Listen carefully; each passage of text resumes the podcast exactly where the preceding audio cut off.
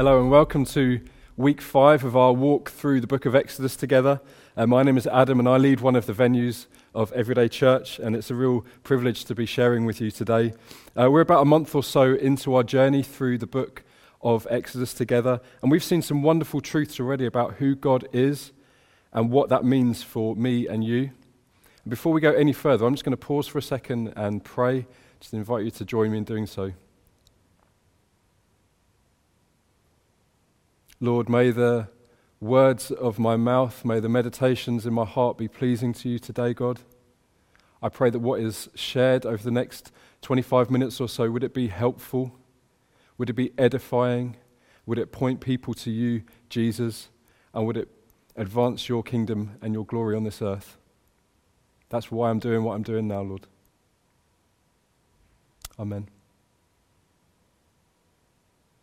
What I'd like to do over the next little while is just to zoom out a little bit. And we're focusing a lot uh, on this series through different aspects of the book of Exodus, but today we're going to be looking at Exodus 5 to 11, so we're going to zoom out quite a bit and focus more predominantly on one man's attitude instead of the series of events uh, as they are specific. It's important that we do that for two reasons. Because our attitudes and our responses reveal what's really going on in our hearts. And it's within the hearts of men and women that a battle takes place. Some of this is going to overlap with the events that we looked at in last week's talk, so I'd recommend watching that if you haven't watched it yet. It's a good one to catch up on. But just to give you some headlines to summarize, God has set aside for himself a people, a chosen people, through which he's going to speak to and meet with and to bless. And in Exodus, we find God has been blessing his people numerically and they've grown from a fairly large but contained family to a very large and multiplying, fruitful people. Afraid that this people might get out of hand, the ruler of Egypt, the Pharaoh, has reacted negatively against God's people and has tried to subdue them. He's put very harsh labor conditions over them, really impossible working con- conditions and expectations. So we have this fruitful people set apart by God in conflict with a governing regime that is oppressive and unjust. And God has positioned a leader with a specific calling, a particular favor, to stand up against Pharaoh himself with the, com- the commands and the conclusions of a holy God. Great, so what? what? What on earth does that mean for me today here? I'm glad you're asking that. And to answer that, we're going to have a, a, pit, a pit stop on three questions. And I believe that these are questions that are helpful and applicable whether you're a Christian today or whether you're just listening in from a place of curiosity, maybe even another position of faith. First one is what does this reveal about Pharaoh? What does this reveal about God? And what does this really reveal about us? So, first of all, what does this reveal about Pharaoh? Well, Moses has encountered God in some really remarkable ways. We read about it, first of all, in chapter 3. And he's given a confidence in who God is and an assurance that God is going to be with him as he negotiates with this Pharaoh. He's negotiating the release from captivity for a whole people group. But that's not so that they might storm the palace or start ransacking the town or anything like that, but so that they might have the freedom to go and worship God for themselves. Moses, along with his older brother Aaron, stand before Pharaoh and they boldly tell him, and this is Exodus 5 1 to 2. They say, The Lord, the God of Israel, says, Let my people go. Pharaoh replies, Who is the Lord that I should obey him and let Israel go? I don't know the Lord, and I will not let Israel go. Now, in case you're wondering, that's not a very wise or healthy response from Pharaoh. But God is not confused. He's, he's not um, he's not put off by Pharaoh's arrogance. God is not thrown into disarray by man's disbelief. To give you a little extra context, back then, if you were elevated to the position of a Pharaoh, you were esteemed with a, with a notion that you were somehow the son of the gods. Now, without a doubt, that kind of acclaim, that sense of entitlement, would have had a detrimental effect on somebody's pride and sense of position. It's hard to have a heart of humility when you think the world revolves around you. It's hard to have compassion when you think that everything exists purely to do your bidding.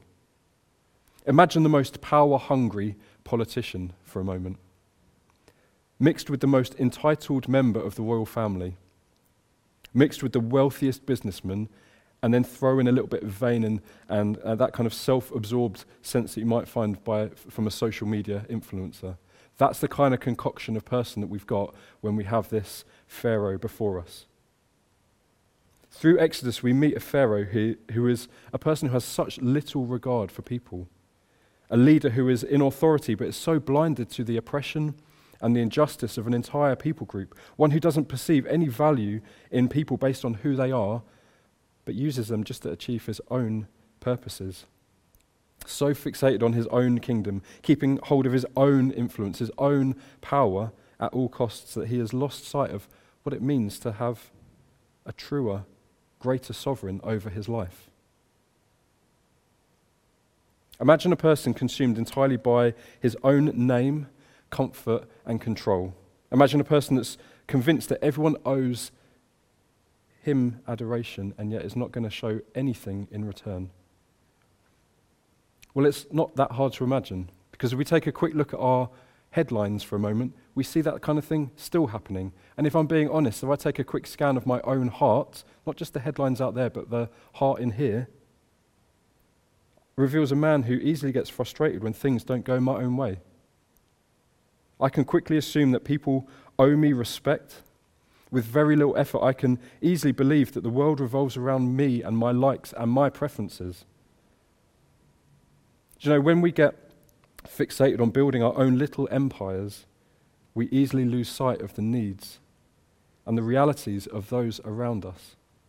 When we get caught in the lie that life revolves around us and what the world owes us, we lose sight of the truth that there is a God who reigns above us, one who is deserving of our hearts, but one who also calls his people to stand up against injustices. There's a phrase that echoes throughout many chapters in the book of Exodus, from chapter 4 actually, all the way through to chapter 14. It says, Pharaoh had a hard heart. It's referred to some 20 times actually. Having a hardened heart towards some, someone or something can mean different things for different people. But in the Bible, it refers to a state of spiritual insensitivity or resistance to, to God's love and His direction. Do you know, there are many reasons why somebody might have a hardened heart towards God. For example, it could be due to fear and insecurities, it could be difficult life experiences, sinful habits and patterns of behavior, lack of understanding or knowledge of God's nature and His teaching, refusal to, refusal to acknowledge one's own faults or shortcomings. It pretty much always stems back to a lack of faith or a lack in trust of who God really is and what He really wants to establish in our lives. The theologian and, and the philosopher Dallas Willard writes The greatest need that you and I have, the greatest need of humanity in general, is renovation of our hearts. The spiritual place within us from which outlook, choices, and actions come from is being formed by a world denying God. It must be transformed. Indeed, the only hope for humanity lies in the fact that just as our spirit has been formed, so it can also be transformed. I wonder in what way might your heart be hardened to God today? For me personally, I know that if God doesn't answer my prayers in a particular way that I was hoping for, something of a turmoil starts happening in here. More often than not, if there's an area of my life that I want to retain some kind of control over, I mean, especially as a parent to three children, that's, that's an area where I, I kind of want to keep my hands on to, to certain things more than I maybe should. Do you know, Pharaoh loves control and has become reliant on an entire people group being enslaved by his very commands. The, he says, These are my people. They do what I say, they revere my authority. Moses comes to him and says, No, no, they're God's people. He's calling them out to come and worship him. Pharaoh's heart no, I, I want them enslaved, I want them oppressed. No, God says, I've called them to freedom, I've called them to fullness of life.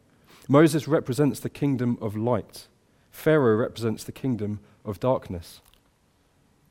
Do you know there is a God who wants, who yearns for your freedom in all areas of life?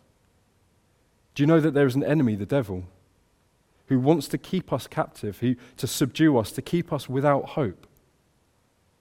Between Moses, who is, who's God's mouthpiece in this moment, and Pharaoh, we see this back and forth between the God who is slow to anger and, and merciful, committed to freedom for, from all oppression and all captivity, and a leader who is stubborn, a man who is unrepentant, lacking any sense of humility. So it's helpful, I think, to ask Does God allow Pharaoh's heart to become hardened? Or does Pharaoh's choices result in his heart becoming stubborn and refusing of God? I think the answer is yes. Both take place. In the 10 chapters of Exodus, we find 10 times that God hardened Pharaoh's heart. And we find 10 times that Pharaoh chooses to become hardened by his reactions. Chapter 7, verse 3, God says to Moses, But I will harden Pharaoh's heart, and though I multiply my signs and wonders in Egypt, he will not listen to you. But in chapter 8, verse 15, it says that Pharaoh hardened his own heart and would not listen. Why? How, how is both of those things happening at the same time? Well, if I personalize this for a moment, I can think of some people in my own life who I've known, and I've gone out of my way to be nice to them, to be kind to them, to be gracious towards them, and they have just not been able to accept it. They haven't known how to handle that kind of tone or behavior, perhaps. It's almost like the more gracious, the more compassionate you are towards them, the more resistant and closed off they become to that behavior. Now, I am fully aware that I am not God. I am well aware of that. But if that can happen on a human level, how much more might that be uh, possible between creator and created? Between chapters 5 and 11 of Exodus, God says to Pharaoh repeatedly, I'm giving you a chance. Let the people go. Pharaoh's response is, No, I'm not going to do that. In fact, I'm going to challenge everything about your existence. I'm going to push back. God's reply is, I'm going to give you another chance, and another chance, and another, and another. And in doing so, God's grace shines a light on this man's sin.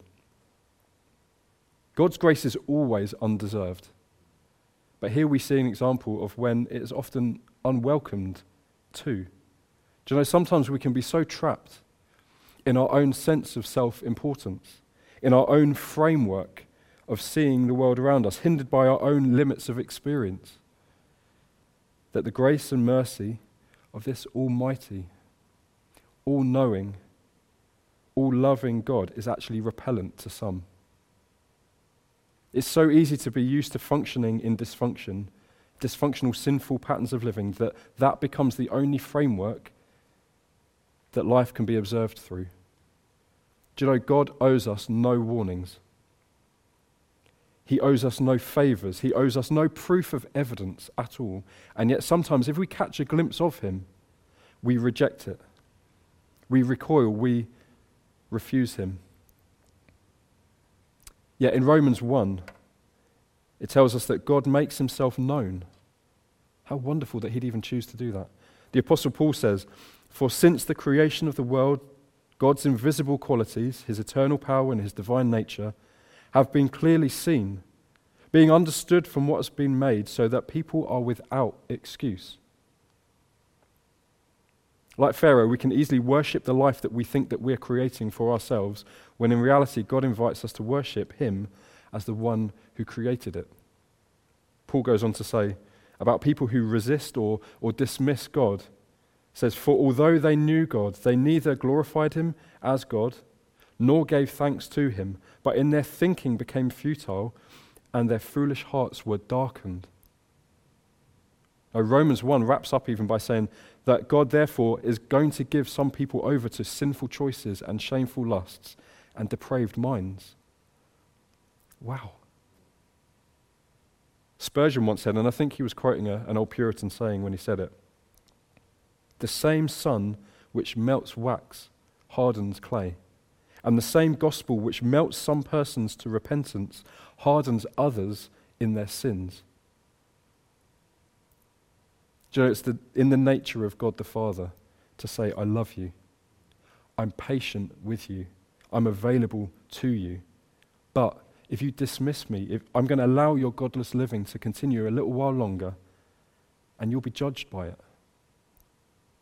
Unbelief does not derail God's plans or hinder his display of glory on this earth. He is glorious because he is sovereign, not because we choose to acknowledge him or not. That doesn't move the dial of his sovereignty, sovereignty one little bit. So, what if, in his sovereignty, God sometimes allows the foolish posture to remain solely for the purpose of revealing two greater things? The first thing, his absolute promise to a chosen people, and his absolute commitment to a holy judgment. He cares about both those things greatly. If we were all robots who just fell into line with what he said and did his being without any freedom to choose, reject, welcome, refuse, that wouldn't be a healthy basis for a relationship, would it? So, what does this reveal about God? Well, to help me answer that, let, let me just use a, a quick illustration. Imagine there was this incredibly kind father. His tone was gentle, his temperament was patient. He brought provision in for his family, he was providing protection for them. All who observed his ways knew that he was a great dad. They could see that very clearly. And he went off to work each day. And each day he dealt with some incredibly horrible situations. Watertight evidence was brought before him of murder and rape and abuse and fraud and deception and dishonesty and all kinds of horrible things. Sinful choice after sinful choice. Because that great dad, that loving father, was also a judge in a courtroom. And he had judgments that he was able to hand out based on evidence that was given to him. And he was fair, he was discerning, he prioritized truth, and he had an impeccable, impeccable record. Was that man a loving father? Yes. Was that man a fair judge? Yes. Was he able to do both things and be both things simultaneously? Yes.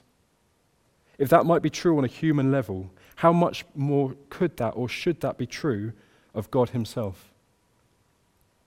Now, later in Exodus, in chapter 34, it says, The Lord, the compassionate and gracious God, slow to anger, abounding in love and faithfulness, maintaining love to thousands and forgiving wickedness, rebellion, and sin yet he does not leave the guilty unpunished. That's echoed in Psalm 86 and again in Jonah chapter 4 as well. If someone was holding on to my children, enslaving them, abusing them, stripping them of their freedom in life, I would not ask their captors 10 times to release them. I would lose the plot. I would be out of control. But God is a patient Father and he's a fair judge. There is a heaven with him, and there is a hell without him. But he is sovereign over everything and everyone.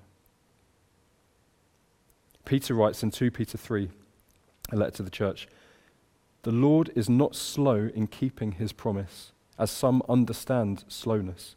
Instead, he is patient with you, not wanting anyone to perish but everyone to come to repentance.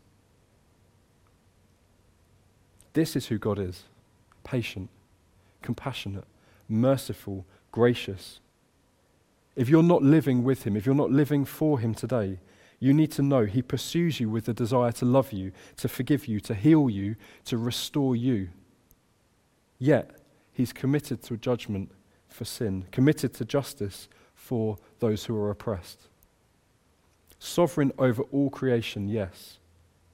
And more fatherly in his desires and his affections we could possibly ever fathom.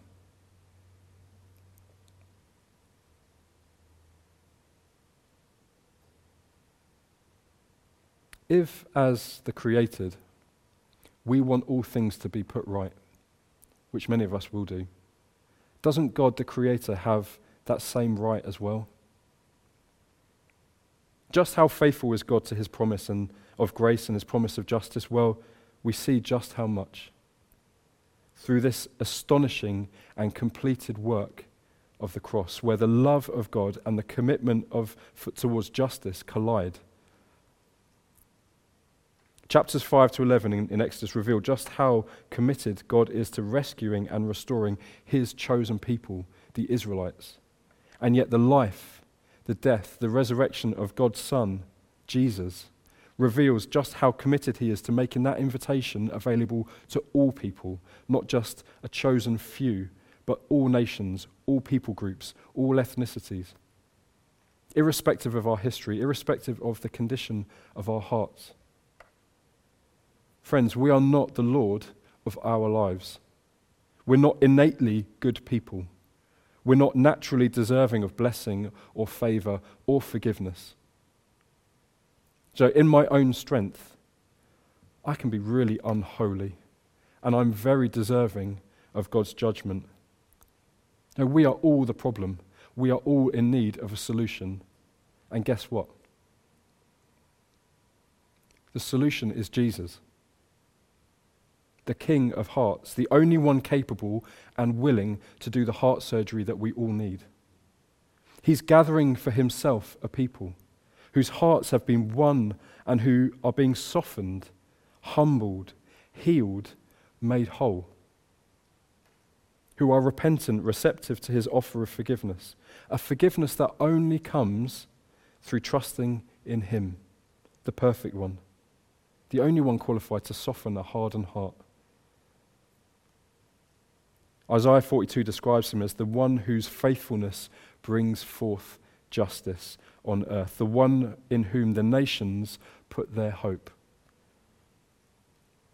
Now, the Bible also says in 1 Peter 2 that this sinless Jesus was punished and faced up to the worst kind of judgment in my place, in your place. It says, He committed no sin, and no deceit was found in his mouth. When they hurled their insults at him, he did not retaliate. When he suffered, he made no threats. Instead, he entrusted himself to him who judges justly. He himself bore our sins in his body on the cross, so that we might die to sins and live for righteousness. By his wounds you have been healed. For you were like sheep going astray but you have now returned to the shepherd, the overseer of your souls. What does that really reveal to us about us? Well, God is not obligated to forgive or save anybody. He chooses to. He willingly did it. And if he didn't choose some, there would be no hope whatsoever. There'd be no healing for anyone. But because of Jesus, there is. Friends, he owes us nothing. Yet he makes the wonders and the truth of his kingdom available to those who repent and earnestly seek him. The Bible is full, from start to finish, of men and women who don't deserve blessing, and yet God graciously pours it out. That finds its pinnacle in this one specific moment in history the cross of Christ where the sin of man and the disregard for God are punished for once and for all. All roads lead to the seat, judgment seat of Christ. Every road leads to that judgment seat that he sat on. There's a sinful people who get grace, and there's a sinful people who get justice. That's who God is working with. That's who he's always worked with. Now, I don't know how you view God as I'm saying these things. These are big truths to, to be grappling with. And I'm aware that this message is going to be viewed by people all across many different nations, living in a very vast variety of different circumstances. But I want to say to each and every one of you if you see God as cruel and unfair and reactive, that's a God you're going to run and hide from. That's a God you won't want to surrender your heart to, and I wouldn't blame you. But when we view God's love and his forgiveness through the judgment of Christ, the sacrifice and resurrection of Christ, the invitation of Christ. That's the God that you want to run to. I wonder, are you one of his people? Are you one of his people? As I've been reflecting on Moses and his interactions with Pharaoh through chapters 5 to 11 in Exodus, a few things have confronted my heart. Pharaoh hates to be challenged or hand over control. I can see some of that in me. I'm going to assume that you might have some of that too. Pharaoh is stuck in his way of doing things. That's, that's easy for a lot of us to do. Pharaoh puts himself first and disregards the struggles of the, the oppressed and the hurting around him. We can't be doing that as well. Pharaoh's default is to be unrepentant, unyielding, unaware of what God is saying and doing. That might be true for many of us hearing this today. Our default is to think, God, you owe me, I deserve blessing. God shows great patience, wonderful mercy in showing his judgment, and a judgment occurs. And now, whether you receive or reject the judgment that was laid upon Jesus, that's the most significant thing that you can ever do. Nothing more significant. By the judgment of one, Pharaoh. A whole people were condemned, and we see it through chapters 5 to 11 in Exodus. But by the judgment of one, Jesus, people from all nations can receive salvation and freedom today. You know, we will all stand before this sovereign, holy God one day. Will you stand before him with a hardened, unrepentant, unrelenting heart, or with one that has been softened, won by, healed by Jesus? Is yours a heart that is surrendered to Him? I want to urge you as you're listening to this now. Consider the freedom that is yours if you are His, and walk in the good of it. Consider the implications if you are not yet His. What are you waiting for? Give your heart to Him today. God bless you.